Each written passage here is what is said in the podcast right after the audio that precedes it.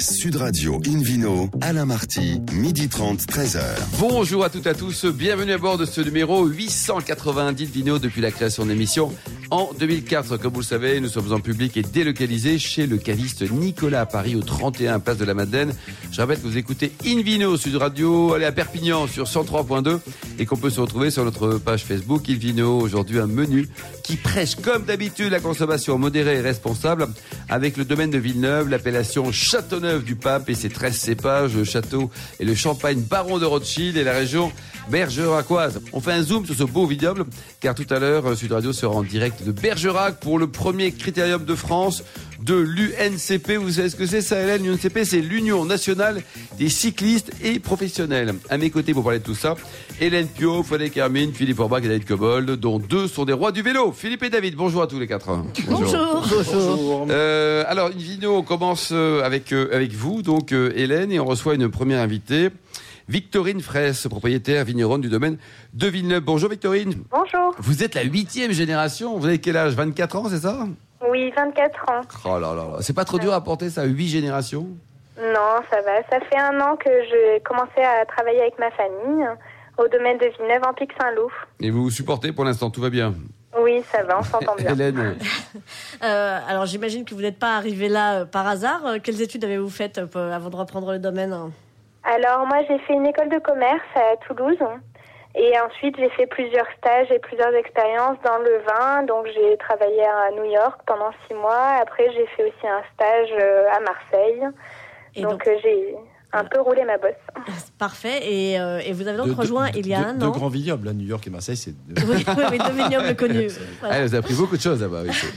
C'est c'est Philippe qui est taquin. Moi, je suis Euh, Marseillais. Ah oui, Marseillais. Voilà, c'est normal. Et, Mais il y euh, a quand même de la vigne à Long Island. hein. Exactement. Oui, Oui, oui, il y a- euh, il y a des vignes à à- Cassis. à hein. Marseille. Exactement, pas très loin de Marseille c'est de la part d'un homme qui nous parle régulièrement des vins de Madrid et de Paris. Je vous prierai d'avoir un peu de respect pour les vins de New York et de Marseille. Monsieur passant par. Pékin parfois. Bon, Victorine, on revient vers vous. Euh, donc toute cette expérience vous a donc permis euh, il y a un an de rejoindre votre maman Anne-Lise, euh, viticultrice donc dans ce domaine de, Villeneuve à une vingtaine de kilomètres au nord de Montpellier. Bon, et votre papa Bernard qui est apiculteur et, ça a son importance pour le domaine, pour le domaine viticole notamment. On y viendra. Les appellations du domaine Pic Saint-Loup, Languedoc, vin de Pays de l'Hérault, vin de France. Est-ce que j'en ai oublié? Oui, on est en totale liberté. Donc nous, notre euh, vignoble est en majorité sur euh, les terroirs Pic-Saint-Loup, mais on a aussi des blancs et des rosés qui sont euh, en vin de France ou en vin de pays. Oui, hors appellation. on est vigneron indépendant et on utilise aussi plusieurs appellations. D'accord. Vous avez une cinquantaine d'hectares? Oui. Et euh, vos principaux cépages sont essentiellement rouges. hein? Donc voilà, nos principaux cépages, c'est la Syrah, le Grenache et le Mourvèdre, principalement pour les rouges. Avec un peu de Carignan, je crois. Et puis en blanc. Oui. Et en blanc, après, on a des cépages un peu plus originaux comme le chenin ou le vionnier. Donc là, on se démarque un peu plus. Parce Pour la région, en tout cas, Il faut pour la savoir qu'il n'a pas encore d'appellation euh, AOP Pic-Saint-Loup blanc. C'est en travail, mais euh, pour l'instant, on est un peu plus libre sur les blancs. D'accord. Donc euh, vos, vos chenins, vos grenaches, vos, zinz- vos, vos, vos roussanes, euh, vous les vinifiez en vin de France? Voilà, c'est pour ça qu'on est en liberté sur euh, ces vins blancs. On vinifie, on fait plutôt des monocépages sur nos blancs. C'est de blancs originaux, gastronomiques, qu'on élève aussi. donc ça apporte beaucoup plus de complexité. Alors parlons viticulture. J'ai lu que vous étiez en viticulture intégrale. Oui, alors euh, nous, c'est vrai qu'on on est euh, sur le domaine euh, très sensible à l'environnement. Avec mon père qui est apiculteur, euh, on choisit des, vraiment de travailler en respect euh, de nos terroirs et euh, la viticulture. Donc, on inclut autour de nos vignes des ruchers aussi, et on a aussi des méthodes de vinification intégrale. Euh, pour notre cuvée folle en vie, en fait, la vinification intégrale, c'est euh, quand on met directement dès la vendange les grappes en barrique et on fait une vinification intégrale en barrique. Alors, Donc ça, c'est un procédé euh, assez euh, novateur hein, qu'on a mis en place dans les années 2000. euh, Folle Envie, euh, donc l'une de vos cuvées phares, effectivement. Je crois qu'il y a Diamant Rouge également. Oui. Le diamant rouge aussi, c'est une cuvée qu'on a travaillé euh, comme un bijou en fait. On a ramassé les raisins passerillés sur les vignes. Donc nous, on a plusieurs îlots au domaine de Villeneuve. On a Notre vignoble s'étend euh, de la falaise de l'Ortus à Valsonès jusqu'à la crête de Taillade à Claré. Donc on a plusieurs terroirs et là on a pris les meilleurs raisins, on les a laissés passeriller sur la vigne et on les a ensuite euh, vinifiés et élevés dans des toutes petites barriques. Donc il faut savoir qu'une barrique euh, standard c'est 225 litres. Là on a pris une barrique de 110 litres Ah oui. et ça donne quelque chose de très concentré avec des arômes de fruits euh, intenses et des fruits un peu confits. C'est très, c'est très À original pour la découvrir quoi. Victorine, avant le coup de cœur d'Hélène Pio, un dernier élément, il y a des choses importantes dans la vie euh, d'une bouteille, c'est c'est le bouchage. Vous, te- vous avez été- vous êtes équipé comment? Donc nous, on a fait confiance à Diam pour le bouchage de nos cuvées. Donc euh, là, euh, on travaille sur euh, nos cuvées plus fruitées avec des perméabilités. euh, c'est des perméabilités plus faibles, des 3 ou 5. Et sur nos Là, on est en train de changer aussi également pour se tourner vers euh, des perméabilités qui permettent des gardes de 10, 20, 30 ans. Oui, c'est potentiel pour les pour, pour grands vins vin rouges, quoi. on- C'est jouable, quoi. C'est tout à fait Voilà, jouable. on quoi. arrive à faire de très belles choses qui se gardent très longtemps aussi, donc la perméabilité est importante. Merci beaucoup, Victorine. Hélène, alors le coup de cœur, dites-nous là. Alors mon coup de cœur euh, au domaine de Villeneuve, ça a été le Champ des Roches 2016 en appellation Pic Saint-Loup. Euh, un super nez, très expressif, framboise, café, cuir, une bouche à l'identique, des tanins très soyeux, ce qui est à noter pour un vin de seulement 3 ans dans cette région qui est très chaude et qui parfois euh, Chaleureuse, voilà, peut, peut, peut, peut avoir des tanins un peu marqués en, en- en début de vie. Euh, c'était c'était hyper agréable, c'était vraiment un vin joyeux. Et euh, bah, ça fait toujours plaisir, un vin joyeux. Combien écoute ce vin joyeux alors Une vingtaine d'euros, et franchement ça les valait. Et ça les valait. Merci beaucoup, euh, bah, Victorine. hein, Merci également à vous, euh, Hélène. Invino Studio Radio retrouve maintenant euh, Philippe Forbach, euh, meilleur sommelier du monde, euh, propriétaire également d'un excellent restaurant à Paris, boulevard Haussmann, qui s'appelle le Bistrot du Sommelier. On revient d'une petite visite dans une région qui est chère à votre cœur, au palais de tous les auditeurs aussi, Châteauneuf-du-Pape, avec vrai, ses, ses multiples cépages. Ces multiples cépages, c'est 13 cépages de base, parce qu'on peut, on peut les multiplier d'ailleurs, parce qu'il y a des, certains qui ont différents types de couleurs. Le grenage, par exemple, existe en blanc, en rouge et en, et en rosé ou en gris. Euh, Le terré également. En fait, donc il y a, il y a, y a- il y a 17 finalement variantes 17, possibles. ouais. C'est Mm. c'est quand même assez extraordinaire. Alors c'est une appellation qu'on présente plus. C'est l'appellation parmi les appellations, puisque c'est elle qui a servi de base finalement à la création des appellations d'origine contrôlée en 1936, la première. Et à partir de 1937, en plus, ils ont rajouté une bouteille spéciale avec, euh, avec euh, une gravée, avec Châteauneuf-du-Pape. Et ça, Philippe, c'est Et une c'est- obligation d'avoir cette bouteille ou pas Exactement. Alors, c'est- c'est- c'est Est-ce qu'on peut choisir d'avoir une bouteille de Châteauneuf-du-Pape C'est dans une... parce qu'il y a trois syndicats. Voilà. En fonction des syndicats, en fonction du statut, maintenant. Et ils ont essayé de fusionner un peu. Voilà. En D'accord, tout cas, donc on peut a- trouver une bouteille de il y a- Châteauneuf-du-Pape sans avoir le petit blason. Oui, on peut le trouver, mais, C'est rare. mais c'est plutôt très rare et, euh, et c'est très valorisant de l'avoir. Donc en général, ils l'ont. Oui. Il y a deux blasons différents, un plutôt pour les négociants, l'autre plutôt pour les producteurs indépendants. Euh, et certaines, effectivement, n'en ont pas. Parmi les plus célèbres, d'ailleurs, qui n'en ont pas, Château Rayas, par exemple, Ouais, euh, qui pas est, de- euh, un des Châteauneuf extraordinaires, Une star. n'en a pas. Mais la plupart l'ont quand même. Et c'est assez identifiable. Et ça, ça- ça date de l'origine, dès 1937. Hmm. Cette, cette bouteille gravée particulière. Alors, c'est 3000 hectares de vignes situés dans le sud de la vallée du Rhône, au nord d'Avignon. Euh, c'est euh, un- une, une géologie particulière qui, qui d'ailleurs a donné le nom initial de la, de, de- de- de la commune, qui s'appelait pas Châteauneuf-du-Pape. C'est assez récent. Hein. Châteauneuf s'appelait Châteauneuf-Calcernier. Et l'activité économique la plus importante à l'époque, c'était l'exploitation du sol, qui est un sol calcaire, d'où euh, la possibilité de faire aussi de très jolis blancs, même si les rouges sont légion. Pour faire de la chaux. Et on faisait de la chaux. Il reste Mm. encore d'ailleurs des fours à chaux, exactement, David, abandonnés, certes, mais qui sont le- les vestiges d'une époque. Euh, quand les papes sont arrivés en Avignon, il y avait déjà un peu de vignes, mais l'essentiel de ce qu'ils ont trouvé, c'était des rosiers. Vrai qu'il y avait Des rosiers. c'était recouvert de rosiers. Dans les, dans, les, dans, les, dans les écritures de l'époque du XIVe siècle, on parlait des rosiers de Châteauneuf-du-Pape. Même si en- ensuite, en, en- en installant le fameux Châteauneuf, donc c'est créant ce Châteauneuf comme résidence secondaire des papes d'Avignon, on a planté de la vigne et notamment du vin et du raisin blanc à l'époque parce qu'il fallait du vin blanc pour faire la messe. Et d'ailleurs, pendant très longtemps, c'était plutôt le vin blanc qui a eu, euh, qui a eu Mais il est excellent, le blanc de Châteauneuf-du-Pape. euh, hein. Exactement, qui était celui qui était Clément utilisé. V n'aimait que le blanc. Ah, Notamment, Clément V, il faut dire qu'il était originaire des Graves. Pessac, doit- notamment, et qu'il adorait effectivement les, les blancs. Et puis ça Euh, ne tâche pas comme ça quand on fait la ouais. messe. Exactement, ça, Ça on fait des change, économies. On change moins souvent la, la nappe de l'hôtel, exactement. Et, euh, et c'était des blancs souvent qui avaient un peu de sucre résiduel pour éviter que l'acidité vienne un peu aussi. euh, Surtout euh, à 10 heures du matin. titiller, Exactement, les, Avec les estomacs modération, sensibles de, de, des- des- des- nos papes. De nos papes, notamment, euh, ou en tout cas des, des, des, des- des curés. Qui, Ouais. qui étaient amenés euh, à, à faire la messe à l'époque. Euh, alors, Est-ce que les papes sont très noueux, Philippe? Parce qu'on parle bien d'un nœud pape. c'est vrai. Waouh, Cool. David Copol, il est Voilà. temps de déjeuner se- là, David. Il se prépare là, pour hein. les blagues de Noël, vous savez, Oui. quand on va tous se retrouver dans trois semaines autour de la table. C'est Hmm. c'est important. Alors, dans, dans les méandres, notamment légèrement noueuses de l'appellation, c'est passé par euh, les rosiers, la vigne effectivement, mais aussi les oliviers, les mûriers, notamment pour l'élevage des vers à sang, récupérer les cocons pour, pour faire des fils de soie. Les soyers lyonnais en étaient friands.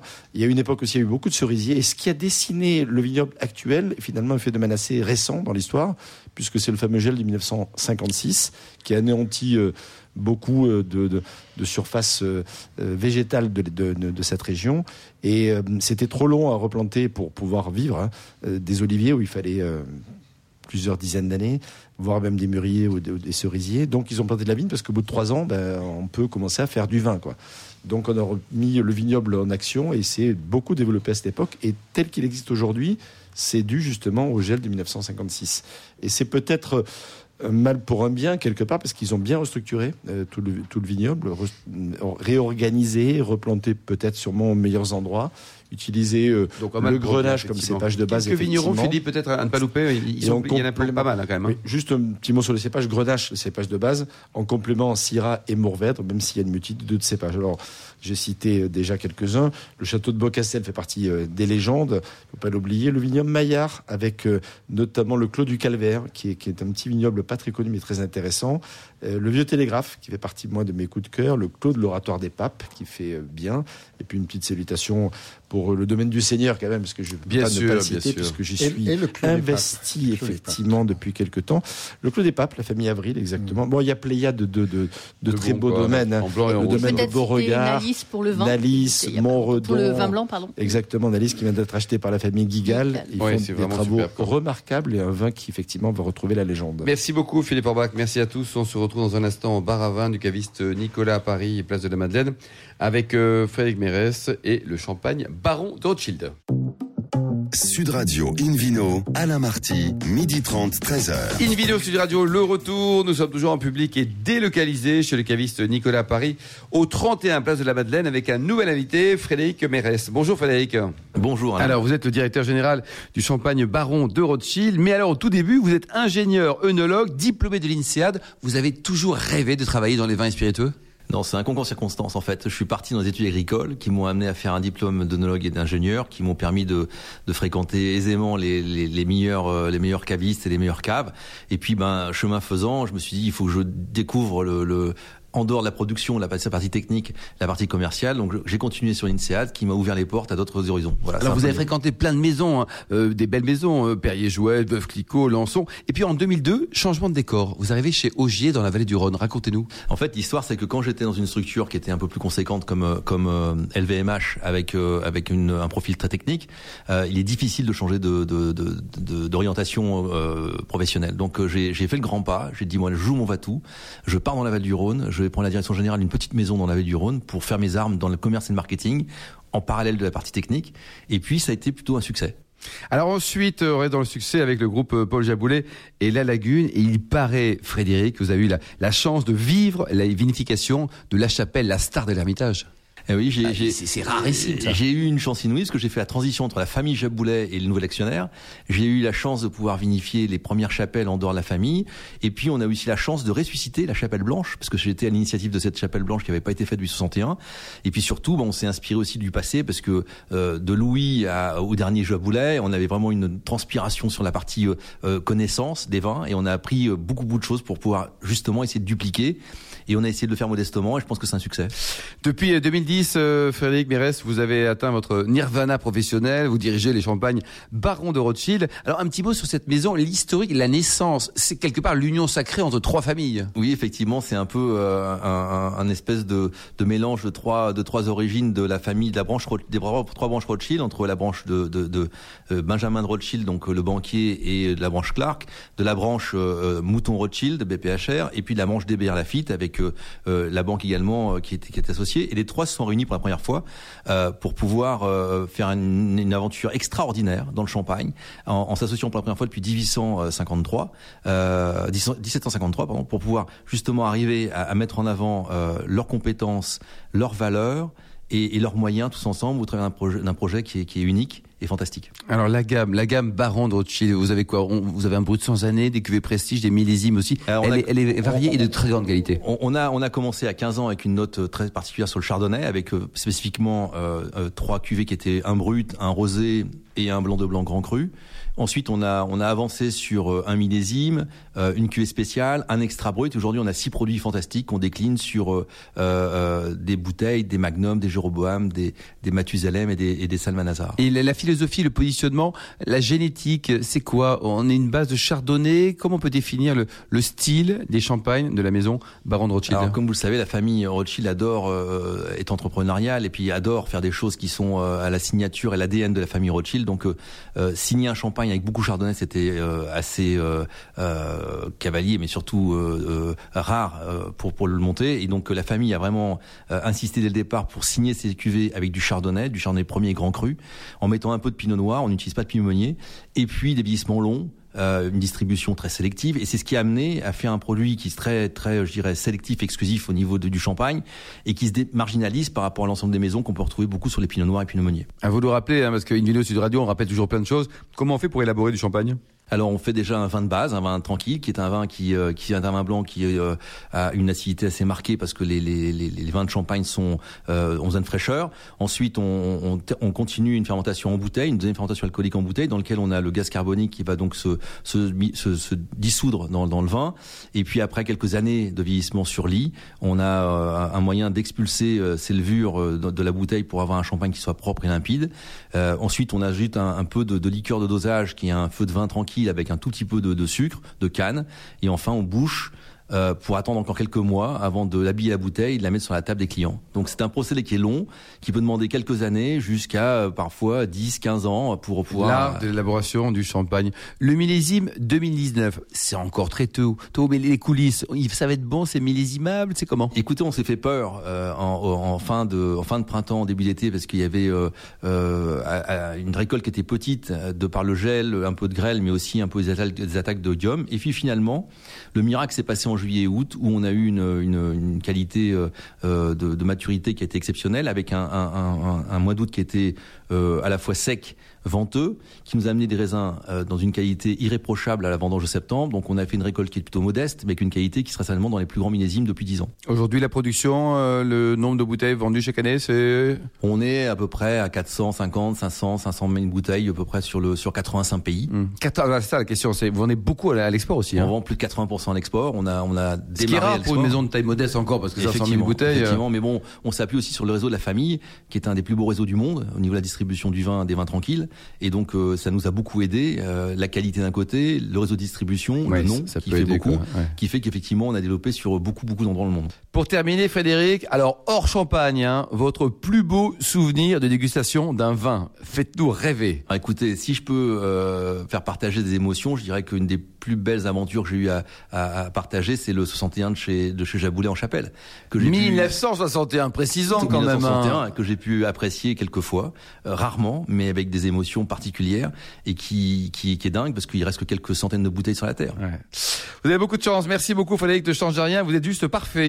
Invino sur Radio retrouve David Cobold, le cofondateur de l'Académie des vins et spiritueux, pour nous parler de la région de Bergerac qui accueille Sud Radio aujourd'hui et des cuvées, mais haut de gamme, David. Hein alors, des cuvées haut de gamme, oui, euh, mais je parlerai au fait d'une nouvelle entité qui s'est créée récemment, c'est Bergerac et Duras.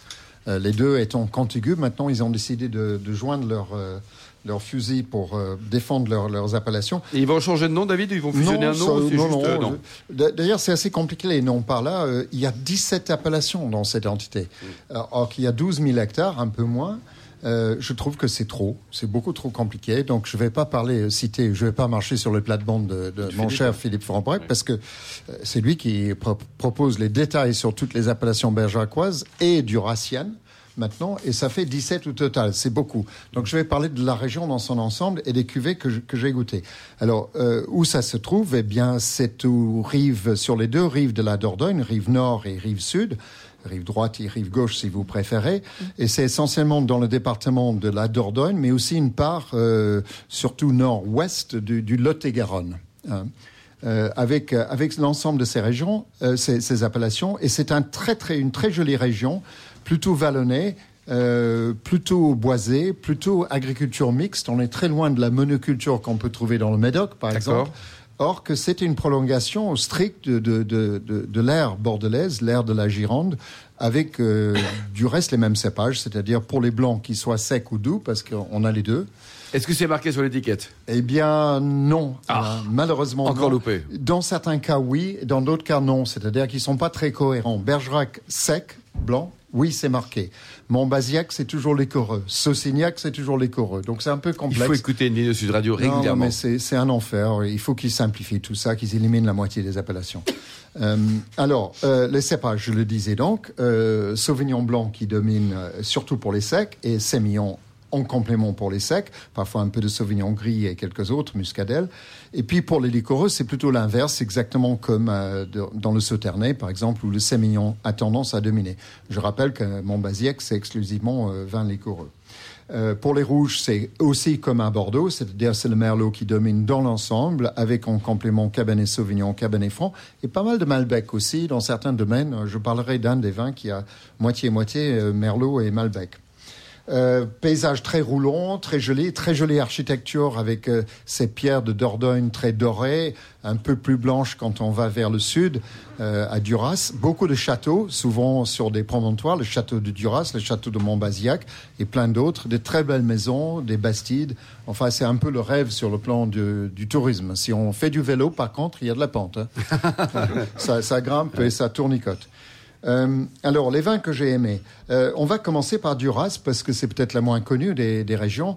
Euh, et il y a une très bonne euh, cave coopérative, la cave Bertico, qui travaille très bien depuis longtemps. Moi, je, je me souviens, quand j'étais caviste, il y a 30 ans, j'avais leur vin et ça se vendait très bien.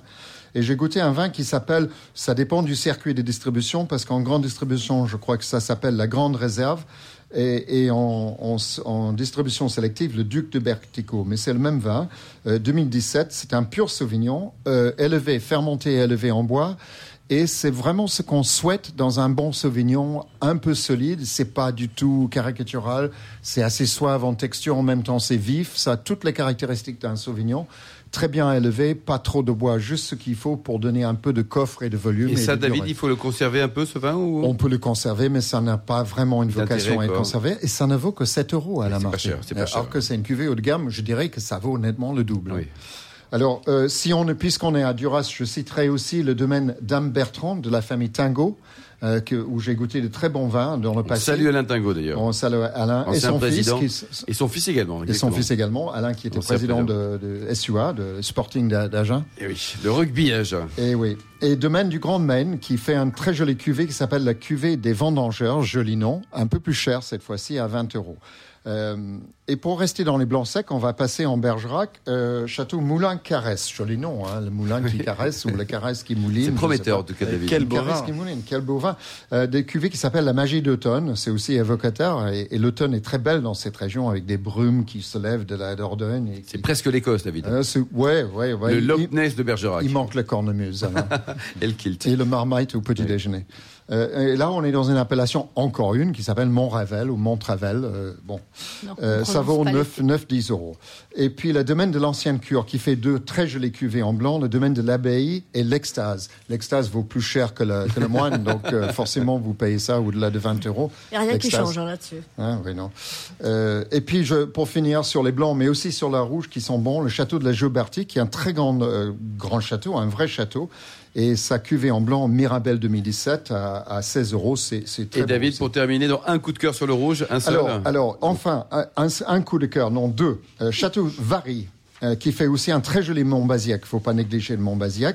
Et puis, euh, Château Monestier-la-Tour. Et celui qui est pour moi le plus fidèle et le plus constant, Château Tour des Gendres, fait des vins superbes. Merci beaucoup David Cobold, merci également à vous Hélène Pio, Frédéric Hermine, Philippe Orbach et Frédéric Mérès. Merci également à Charlotte qui a préparé cette émission ainsi qu'à Sébastien. Pour la technique, fin de ce numéro de Invino Sud Radio. Pour en savoir plus, rendez-vous sur sudradio.fr, invinoradio.tv ou notre page Facebook Invino. On se retrouve demain à 12h30 pour une nouvelle émission, toujours en public et délocalisée chez Nicolas, le caviste fondé en 1822. On vous donnera les bonnes idées pour des chouettes cadeaux là pour Noël côté vins et spiritueux. Nous irons dans les Côtes d'Auvergne, ça c'est un pays d'hommes. hein. On parlera également des idées reçues parfois sur le vin. Et puis on parlera aussi du rosé qui est parfaitement un vin de saison. Voilà, d'ici là, excellent déjeuner, restez fidèles à Sud Radio et surtout respectez la plus grande des modérations.